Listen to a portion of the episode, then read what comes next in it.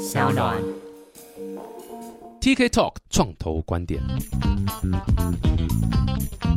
Hello， 大家好，我是 T K， 欢迎来到 T K Talk 创投观点。哇，哎、欸，我刚刚看一下这个 round down， 今天是已经六十几集嘞，我们又突破了六字头大关，赶上我的年龄了。没有，我还没那么老了。对，但是真的很感谢啊各位的支持。那为了让这个 podcast 频道可以继续走下去啊，现在真的蛮希望大家可以订阅频道。我们是虽然在SoundOn做节目啊，但大家麻烦去 Apple Podcast 订阅。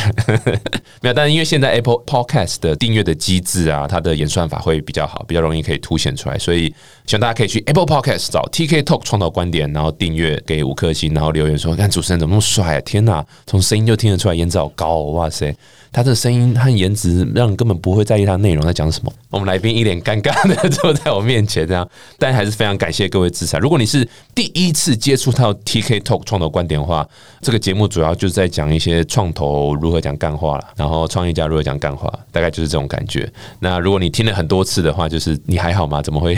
想？继续听那么多集，这样，不是真的非常感谢各位支持啊！那这一次我很开心可以邀请到一个很酷的一个，这也算新创嘛？你们做蛮久了，对不对？新创是一种精神跟态度，是非常同意，very good， 就是这种感觉。新创是一种精神，呃，这让我想起来，我在二零一二一三年的时候，那时候我去听了新创的一个论坛，嗯、然后延华的起手就说：“哦，我们也是一家新创。”甘霖老师也是新创，这了这好夸张了，没有，但是精神啊，像你讲的精神、啊，很多内部创业嘛，鸿海也是新创啊，台积电也是新创啊，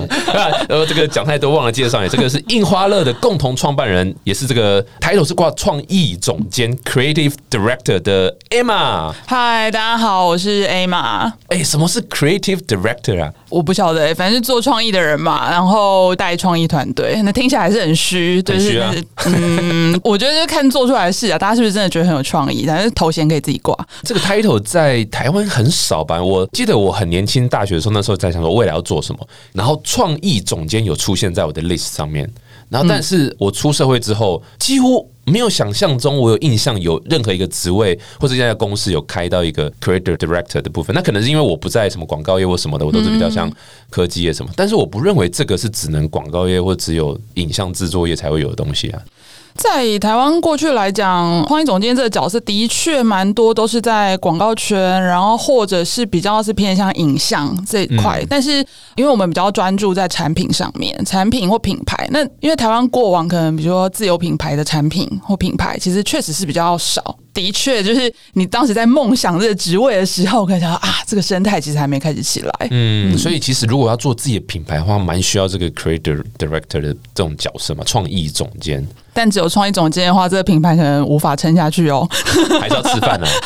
欸、不然不然，你先讲一下创意总监，你的工作职责是什么？嗯、呃，我直接带领的会是企划跟产品和行销团队。行销比较偏 branding 的部分，因为像销售团队还有营运团队，那其实它还是公司非常重要的两个支柱嘛。我们毕竟是从自己的 idea 里面去延伸出产品，所以从企划到产品这一条线，它是一脉相承，对我们来讲非常重要。嗯，没错啊，因为你们其实就是。主打你们自有的品牌商品嘛，所以商品绝对是哇最核心的。那我觉得这也是做商品，你看不管是就像 Apple 或是只要不是代工，你只要做自有产品的，哇，每年在那里想明年的产品要走什么，说是下一季产品要走什么。哇，这是爆炸类的，压力很大哎、欸！像我们现在就在想二零二一的产品嘛，对于做企划跟产品的人来讲，永远最困难都是预测。但是你预测到底准不准确，你的产品是不是推上市场就成功，必须要半年一年后才能被印证。嗯嗯嗯嗯，我觉得这个其实是可能很多做企划或做创意的人压力最大的地方。没有，这样听起来要 fire 一个创意总监，至少要一年半以后才有办法 fire。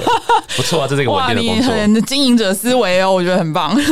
为这对经营者不好，因为他如果不适合，我要等一年半才知道。没有，开玩笑。不过刚刚那个抬头讲那么多，忘了讲你们公司啊，印花乐到底在做什么？哦、我觉得我们的公司名或品牌名非常的直接明了，就是印花是一件快乐的事。嗯，我们专注在印花的设计还有布料相关的产品，因为台湾在印花设计这件事情上面，过往其实在我们这个品牌开始出来以前，其实很少人在谈这一块，这当然跟我们创办人自己的不管是我们兴趣、我们专长，或我们看到这个市场它可能可以有的潜力有关。所以我们在二零零八年决定要哦，那一年大学毕业啦，二零零八年、哦、对，哇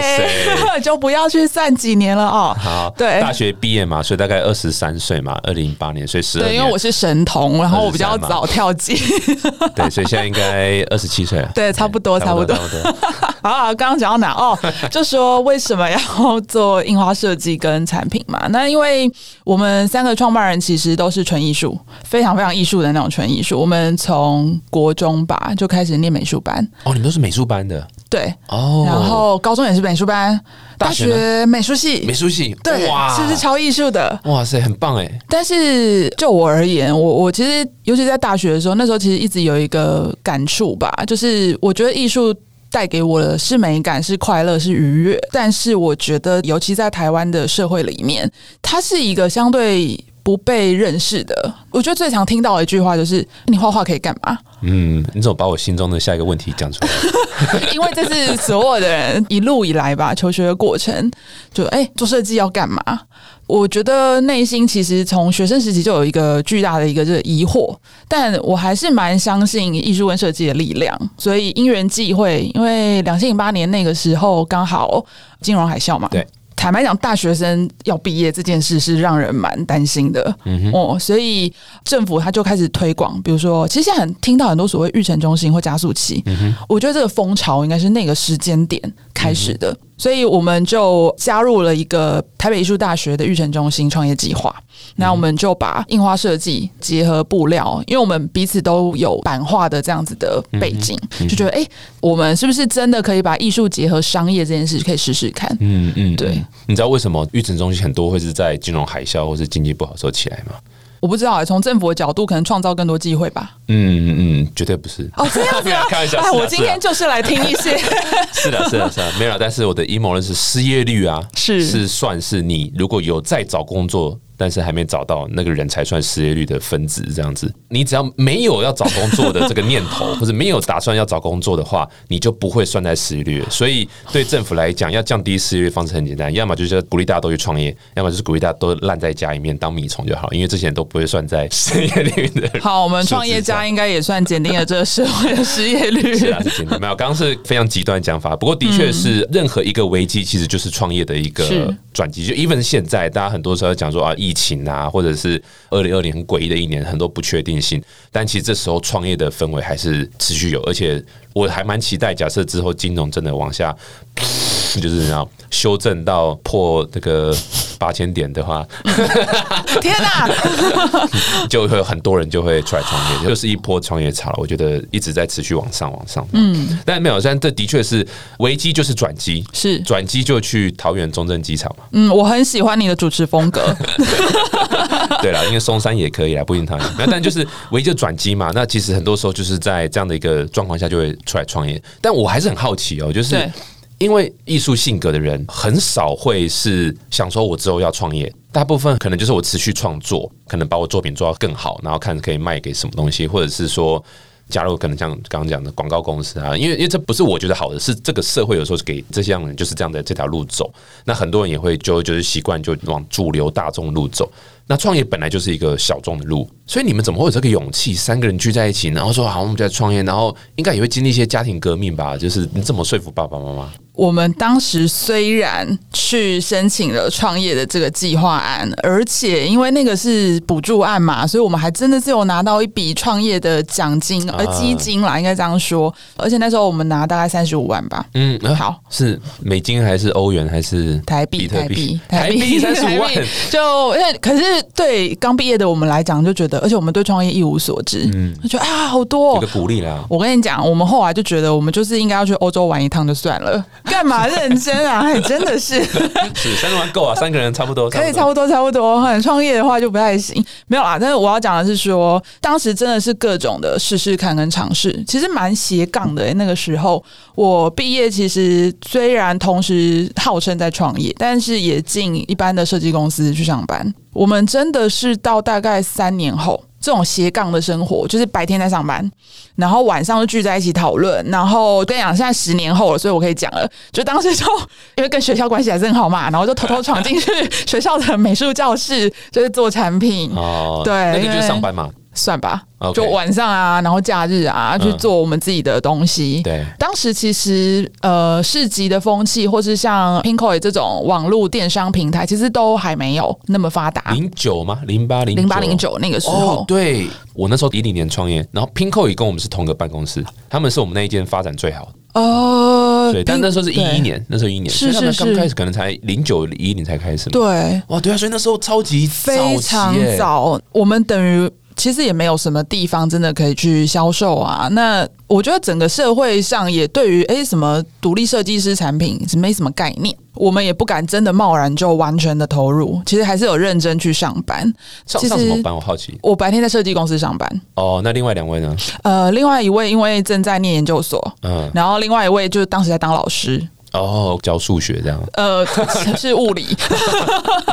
对啊，那但是因为毕竟还是有产品嘛，那我觉得其实当时蛮感谢的一个平台是成品啦，因为虽然当时极少数愿意给这些年轻的设计师机会。只能找这种边边角角、成品敦南地下室，然后一块小角落，然后偶尔去卖一下东西。这样子，它的模式是怎样？是让你寄卖吗？还是说就以现在来讲叫做快闪店？前三年大概是这种有点有一搭没一搭，然后有点斜杠，但是毕竟你还是慢慢的累积出一些产品。我觉得只是确认一个事情，哎、欸，真的有人会买我们的东西。我们大概在二零一一年的时候，我们三个创办人就想说。到底要不要继续下去？嗯嗯，要继续下去的话，我们就认真，就把手上的工作辞掉。嗯、对我们来讲，最重要的事情是因为年轻没有包袱。我现在回头想，当时我们你现在还很年轻啊，现在还是很年轻啊，二七而已啊。你可以看着我的脸说这句话，我的皱纹。今天我就是戴个墨镜把它遮起来。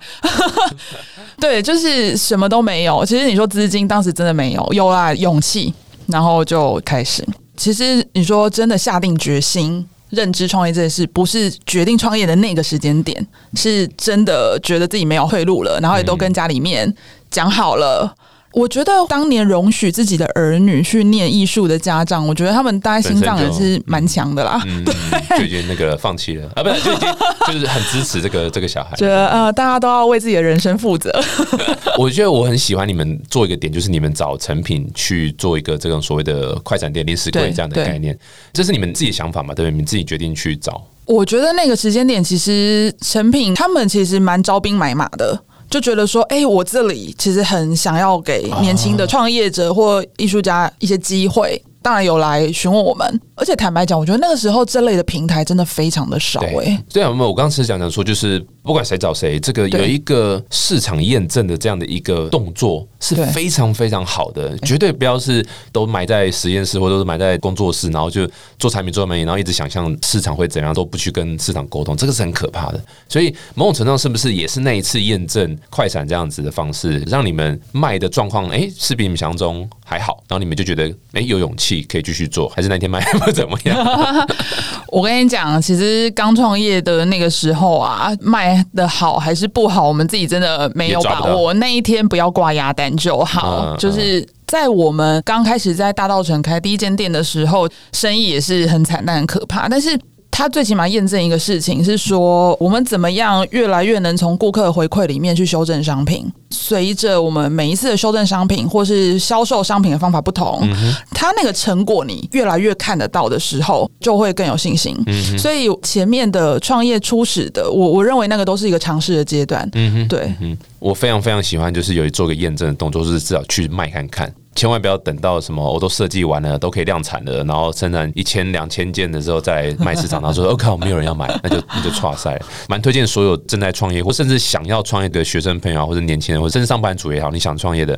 千万不要急着去写网站，或者急着去把产品做出来，先去测试市场，有很多方式发挥你们 creative director 的一个。创意的这个想法，其实很多东西不一定真的要先花大钱去开模，或是先去做出一个什么东西，很多时候可以先测试一个你的核心价值。刚刚讲到测试完之后，有点像就是开始全职在做这件事情，对不对？做到现在，你们主要的产品线有哪些？你们就是我第一次看到印花乐的时候，就是我的想象就是一个印花布的产品。就结束了。但印花布产品可以有什么？我想象就是袋子吧，然后可能衣服吧。然后你们也是就是这两个吗？还是你们还有别的产品？可能要先说明一下我们现在整体的商业模式，嗯，对，因为其实大部分的朋友可能看到我们都是比较偏商品的这一面，就是我们公司开发出来的各种印花布料相关的产品，但我们后来也有蛮多不是布料类的产品。其实我们全面要沟通的就是生活用品这一块，生活用品，对，啊，因为我们最核心就是希望设计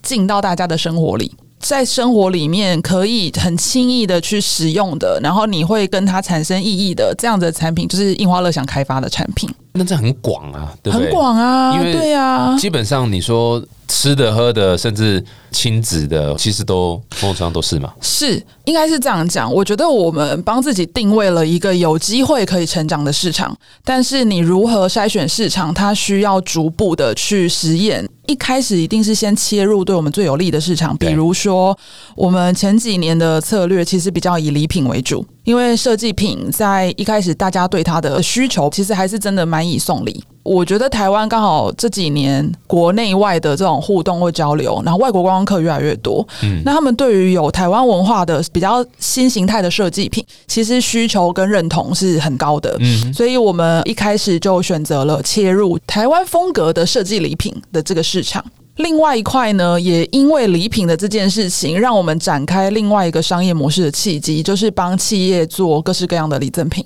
哦，欸，这是一个蛮大的市场，哦，对对对，大市场。所以这两块就是我们现在最主要的两个商业模式。但所以商品线，因为我看你还蛮多联名的东西啦，或者是在try新东西，你们现在有主轴是想要多 focus 在哪一个方向吗？嗯，我觉得这就不得不讲到今年因为疫情的影响，我们一直以来的策略其实都是做礼品的话，观光客不见了，这对我们来讲杀伤力超大的啊。当然今年同时也是让我们反思啦，最核心一开始其实要沟通的是美好生活这件事。那生活不会只有礼品嘛？对，可能它包含了各式各样服装，然后家居，然后婴童啊等等的新的品类或是市场。我觉得危机也是转机，哎，欸，这好像一直贯穿我们今天的转机，就去转机要去松山，松山也可以啦。好啦，但是我觉得疫情它也启发了宅经济这件事情，大家会更回头去重视说，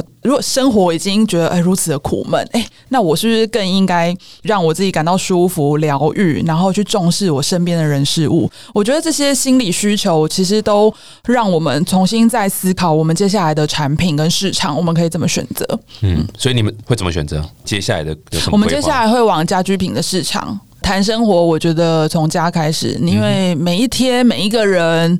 不管你怎么样，你最后一定是回到家里，那一个很舒服的家，然后你触目所及都是你很喜欢的东西，它可能不用说有什么很深的意义。我觉得设计是这样，开心就好，嗯，喜欢。其实我觉得这就很重要了。嗯，对，对，每个人对好不好看啊、美不美啦，啊，这定义都完全不一样，啊。对对对，所以本来就是自己开心就好。对，哎，欸，不过说到这个也是，台湾好像越来越明显，就是所谓文创啦、设计啦，甚至有人说文青嘛，这样的一个接受度是非常非常的高。平均愿意支配在艺术品、文创品这样的一个商品上面，平均的支配额也慢慢一直提高。对，你怎么看这样的一个趋势啊？台湾从以前我爸爸妈妈那个年代啊，就是啊吃饱就好了啊，穿暖就好了。你觉得未来这个是持续一直在扩大吗？我或许可以聊一些跟设计或创意不完全相关，但我觉得去观察整个社会趋势或脉动，不管是在企业经营上面，或者去思考品牌上，我认为都非常的重要。我觉得这是一个社会演进的过程。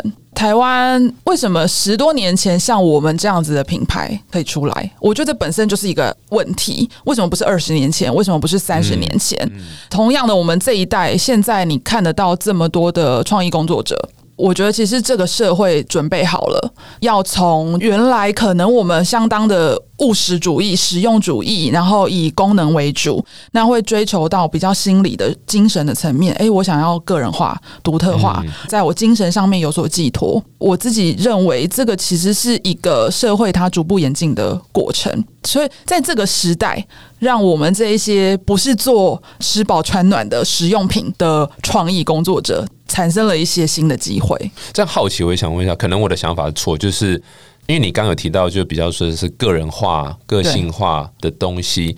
你觉得品牌在这样的浪潮下是要多注重在品牌上面的文化风格的呈现，或是品牌的这个我就是这个品牌我就是这样的 style， 还是说你是要多一点客制化多一点个人化的这样的一个诉求？我觉得一切还是先回归到品牌的定位，我们到底选择了什么样子的市场。那我想要讲一下我们怎么帮印花乐定位。一开始设计师品牌嘛，我们一定自认为自己想要进入的是一个很 niche 的很小众的一个市场。我觉得有大有几个想法会交相的影响，比如说诶，我们会一直问自己，如果我希望去拓展品牌的影响力，我应该选择小众市场而已吗？那但是如果我想要选择很大众的市场，那会不会我们的创意或是独特观点就被稀释了？所以品牌的定位是我们花了好多年的时间慢慢去摸索。那现在对我们来讲，我们自己定义它应该是一个风格小众的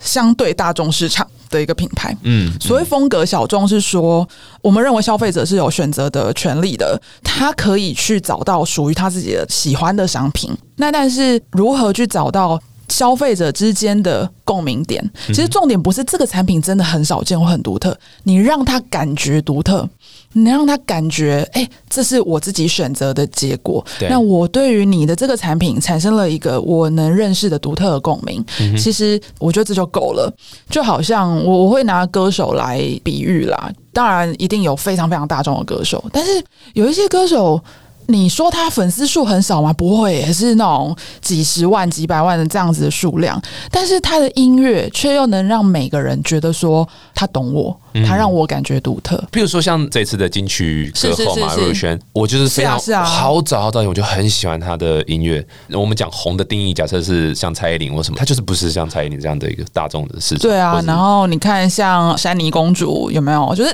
你说他们粉丝数少吗、欸、其实没有，绝对不少。对，但他是否让你你感觉他在沟通一个独特的价值、欸、我觉得是哦。所以你觉得其实未来是会更多这样的角色这样的 player 出来，而不是说有一个在设计品牌的一个山头，然后大家就哇哇设计都是往那样子的。我觉得都会共存、欸嗯、在看这件事情我比较是从到底那个引发的共鸣它是一个很大多数的，还是它是被分众的，这一些它一定都是交相的并存，每个人身上一定都有极大众的部分。比如说，哎、欸，我对于特价，我觉得哎、欸，我也会很有感。好，这是我极大众的部分。但是，可能我对于我随便讲，比如说社会意识啊，或环境这件事情，哎、欸，它又是一个相对小众的价值。人的身上都会带很多多种价值观，嗯、所以我可以同时是个大众消费者，也是一个小众消费者。不过从你的这个回答也可以听得出来，就是其实对很多新锐设计师或者这种刚毕业的设计师或什么，如果你想做自己品牌的，不管是服装或者是商品什么，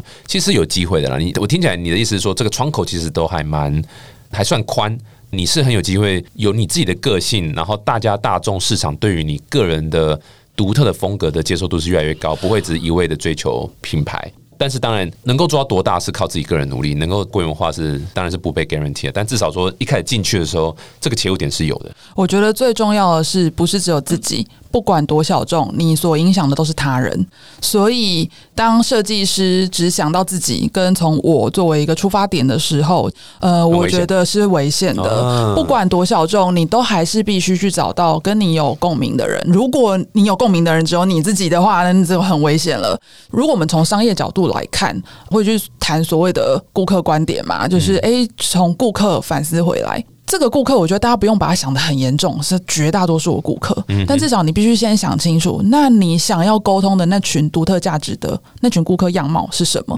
再想回来你自己。大部分的创作者太从自己出发的时候，他到后来会发现这世界没有人懂我，嗯，我商品卖不出去、嗯、是因为大家不懂我、嗯、但是我其实也常常问一些比较年轻的创作者，为什么大家一定要懂你呢？大家是否会更期待你做出懂他们的商品？哎呦，哇塞！欸、这一集很棒，一次骂了一大堆这个，我没有指名道姓哦，没啦，但的确是重点啦，因为毕竟假设你今天只是就是下班后自己画画， It's okay， 你不用叫大家来懂你啊，完全你就懂你自己就好了。可是如果你今天是要做生意耶，你就是你今天是要开一家公司卖你的东西的话 ，for sure 你要让市场可以接受，对，就不能只是窝在自己的象牙塔里面。对，哇，这很酷哎、欸，这个是嗯，我觉得很多创业家都遇到，不只是在这种所谓商品设计类，是各个创业的产业都是这样。哦、是是那这个东西直接来问问你好了，那印花乐品牌的诉求是什么，或者你想传达的讯息是什么？最重要的讯息就是。平易近人，可以进到大家生活里的设计。为什么我会强调平易近人这件事情？这就回到我们创业的初衷嘛，嗯嗯、因为就觉得大家对于艺术跟设计似乎有所误解，嗯、觉得哎、欸，跟他的生活好像没什么关系，然后遥远的啦，遥远、昂贵、冰冷，然后在某个我不会去的地方。对对对。但我觉得商业是一个很好的媒介，嗯、如果它只是艺术品。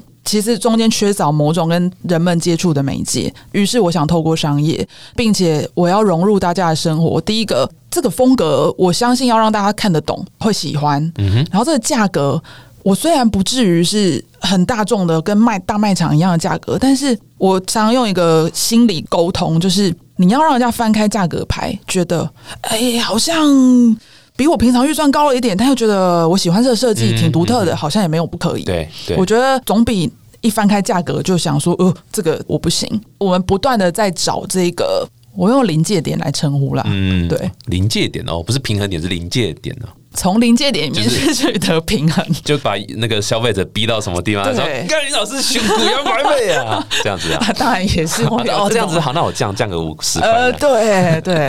没有，但这是重点。我觉得这有个观念很重要，也可以跟大家分享，就是消费者买的不是你的成本。他买的是你的价值、嗯，所以他绝对不会说哦，因为一件 T 恤成本就应该两百块，我就不会超过两百块来买。没有，他买的是你价值，因为你上面的设计或是诉求，或是传达的一种讯息是他可以认同的，那他其实就会愿意接受这个价格。对，而且其实平易近人的美感生活。这个精神或这个理念，其实它就引领了我们全面的在这个品牌定位上做的筛选。于是，它就让我的设计有了一个方向。嗯，欸，我们一定要做大众沟通的设计。它也让我的通路跟价格，甚至是顾客的样貌有了想象。所以，对于品牌而言，其实最重要的真的是你原始是怎么样去定位你这个品牌想要沟通的讯息。哎、嗯嗯欸，可是我好奇，因为我其实还蛮喜欢这种所谓平易近人的艺术品，对不对？对，市面上有其他人也是打这样的诉求吗？应该这样讲，它是一个我们的核心啦。那要支撑一个品牌，于是你必须要有更多更独特的价值，慢慢去形塑。平易近人不是品牌自己讲一讲嘛，其实是消费者觉得你平易近人，嗯、这才是这比较重要。嗯、所以你如果问我说，哎、欸，市面上有没有这样子的设计品是这个定位？我觉得是有，但是如果我们光就台湾市场，就我们觉得是不是真的有很多能做到这件事？我觉得还在成长当中。嗯，对啊，我也是觉得目前在看这个市场趋势是还是持续往上的，而且是非常非常明显的。像泰国也是嘛，对，你哎、欸，你们有要到东南亚的打算，跨出台湾打算吗？其实我们过去几年，泰国、香港，然后日本，嗯、其实真的都有把产品带到这些地方去，嗯、然后包括我们过去在日本是有代理商。合作，嗯，在泰国也是有一些经销商，不过，哎，我觉得一切还是要回到今年，很多海外市场的部分，我们真的要重新想一想。哦，是因为疫情吗？还是对啊，疫情的关系，嗯、因为产品毕竟零售啦，我觉得零售就会很直接跟人的消费行为息息相关。原来我们非常仰赖的是走到商店这个消费行为，哦，这是你原本的重心，对哦。Okay、但是现在显然这一套行不通了嘛，那我们得好好重新想一下，如果我们真的还是要做销售，在海外的布局可以怎么做？基本上应该就是先从线上为最重要的、嗯，一定是线上，对。所以现在是还在持续找，还是已经定案了，就是线上的销售的 partner 这样。因为它是一个还蛮大的策略的调整、嗯，所以这个是我们现在整个公司内部都在讨论的。理解理解，嗯、不过很为你们开心，可以走出台湾，然后在台湾有一个成绩这样。其实刚刚你讲那些海外布局，绝对都是需要更多的资源、更多的策略伙伴。对，那我发现到你们其实有拿到资金，也有创投投资。对，如果我没记错，就是刚刚讲到 Pinkoi， 还有新源资本，他们有合作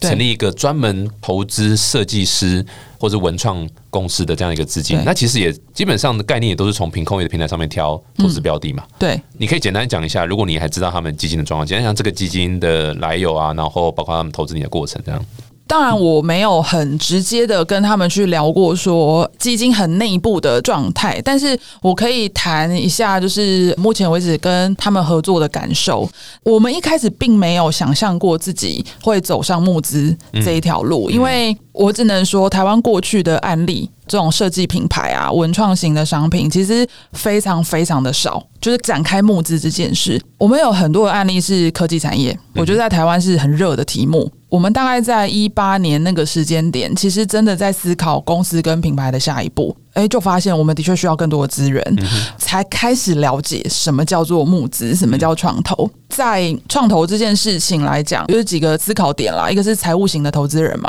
那另外一个就是策略型的投资人。那我们评估之后觉得、欸、其实我们需要的是策略伙伴，所以当时就还蛮锁定几个，要么是纺织产业类中上游这样子的公司、欸、他们可能很需要有新创团队加入他们的产业里，没错 OK。 那另外我们就是往下游比较通路这一端，比如说他们有海外布局，比如说他们是刚好很需要产品去让他们的通路本身是有内容的，其实我们就锁定这两个方向。那最后跟 Pinkoi 这边的合作，我觉得我是用一个比较浪漫的观点啦，我觉得真的是走向一个命运 的, 的命运的交汇命运的交汇是为什么我这样说，因为其实我们在刚开始的时候真的也受到 Pinkoi 平台很大的帮助，因为他们的目标他们的梦想是帮助设计师成功嘛，透过他这个平台可以让很多你接触不到消费者设计师、欸、你透过这个平台啊，你可以把产品卖到全世界。我我觉得我们彼此都有一个共同的理想，真的是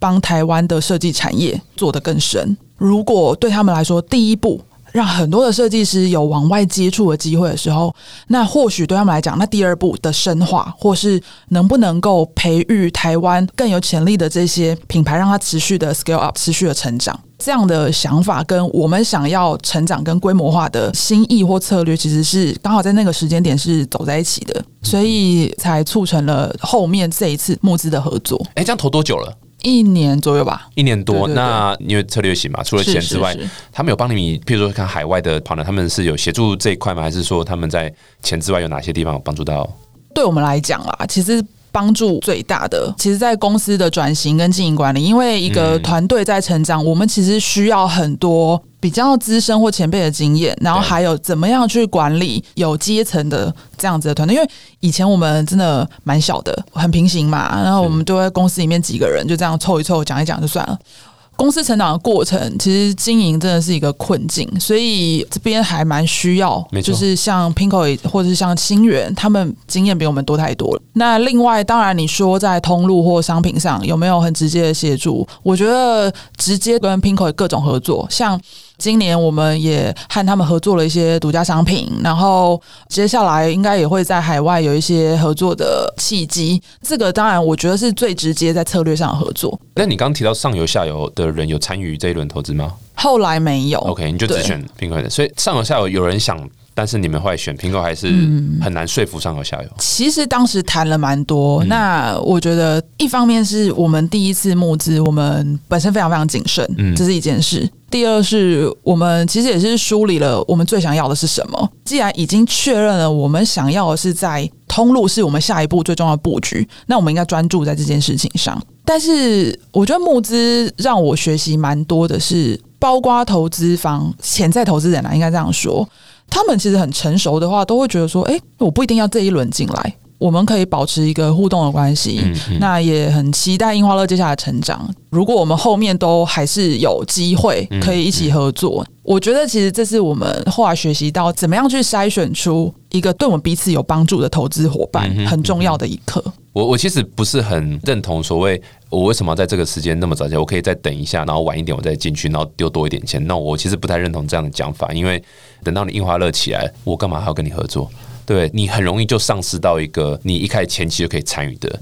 用比较便宜的方式的钱进来啊，或者说第二个点是说你可以提早去布局，提早去知道说哦，印花乐在接下来的策略规划上是怎么样，然后我甚至可以提早把我的公司的一些规划也可以某种程度上结合在一起。这些东西千万绝对都不是等到说哦，印花乐起来了我再来说哎、欸你现在都零风险了，我可以来投你了，靠妈，那我之后干嘛还拿你？我根本就不需要你啊！所以其实很多时候都是企业会宁愿花很多无谓的钱在可能自己养个团队，或者自己去关起门来自己去花大钱去请一堆什么市调报告或者干嘛的，这东西都超级没有用的。你倒不如这个钱的一半可以拿去投两家新创公司，你也不用占太多股份，你就可以知道很多市场上的趋势，提早为未来布局。这个是我没有办法理解，对，就是大企业这样想。我觉得第一个还是策略有没有走在一起啦。比如说像你刚刚提到，对大企业来讲，他可能真的很需要新创团队，那他要内部培育也好，或是他直接投资一个新创，我觉得这都是他们会筛选的方向。但对新创来讲也是，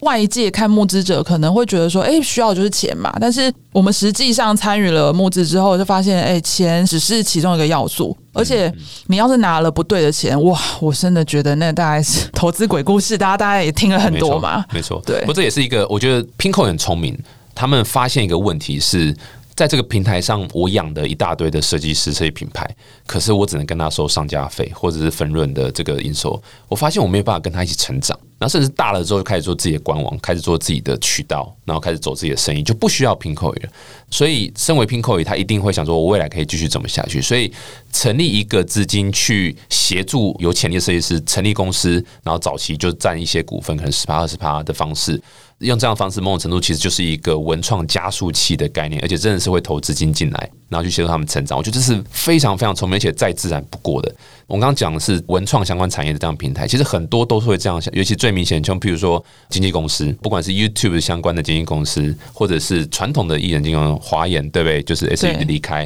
网红的世界更是这样子，你经纪公司把 YouTube 养大， YouTube 马上就离开，这件事情是再自然不过了。所以其实很多开始都会变成也是说，好，我们不签经纪约，我们就是用合资的方式来协助你资源灌下去。所以对于每个经纪公司来讲，这个钱其实也是需要筹备的。但是其实你是网红有个趋势是他的粉丝啊，所以某种程度上其实不一定要全部钱都自己出这样子。那我们公司的服务叫 Fancy， 就在专门协助这一块的服务啦。所以呢，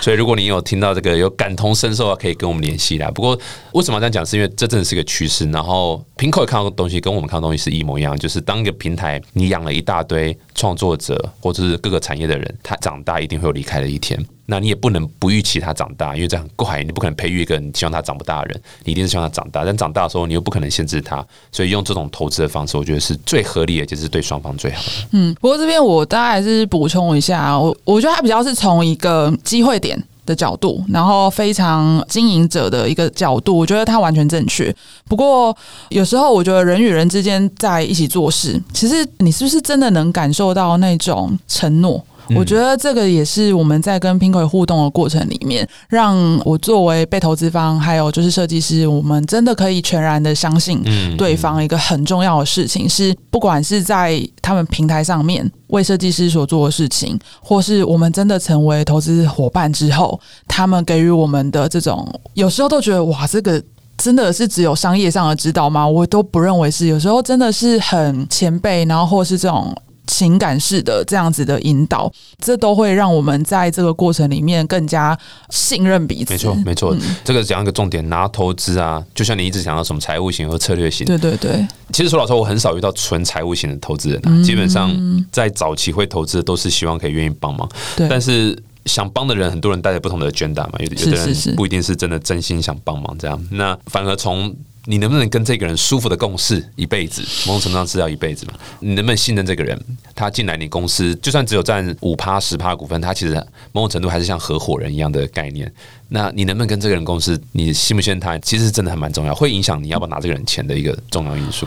信任听起来很抽象，但我自己现在的感受真的是，不管是跟合伙人之间还是跟投资人之间，我觉得信任是一个最重要的评断的标准。一旦失去信任，你做什么事情你都会觉得是不是背后带着什么目的，对啊，那我觉得那真的就没有办法让事情好好的做成功。对啊，所以为什么要有区块链嘛，就是解决信任的问题。嗯，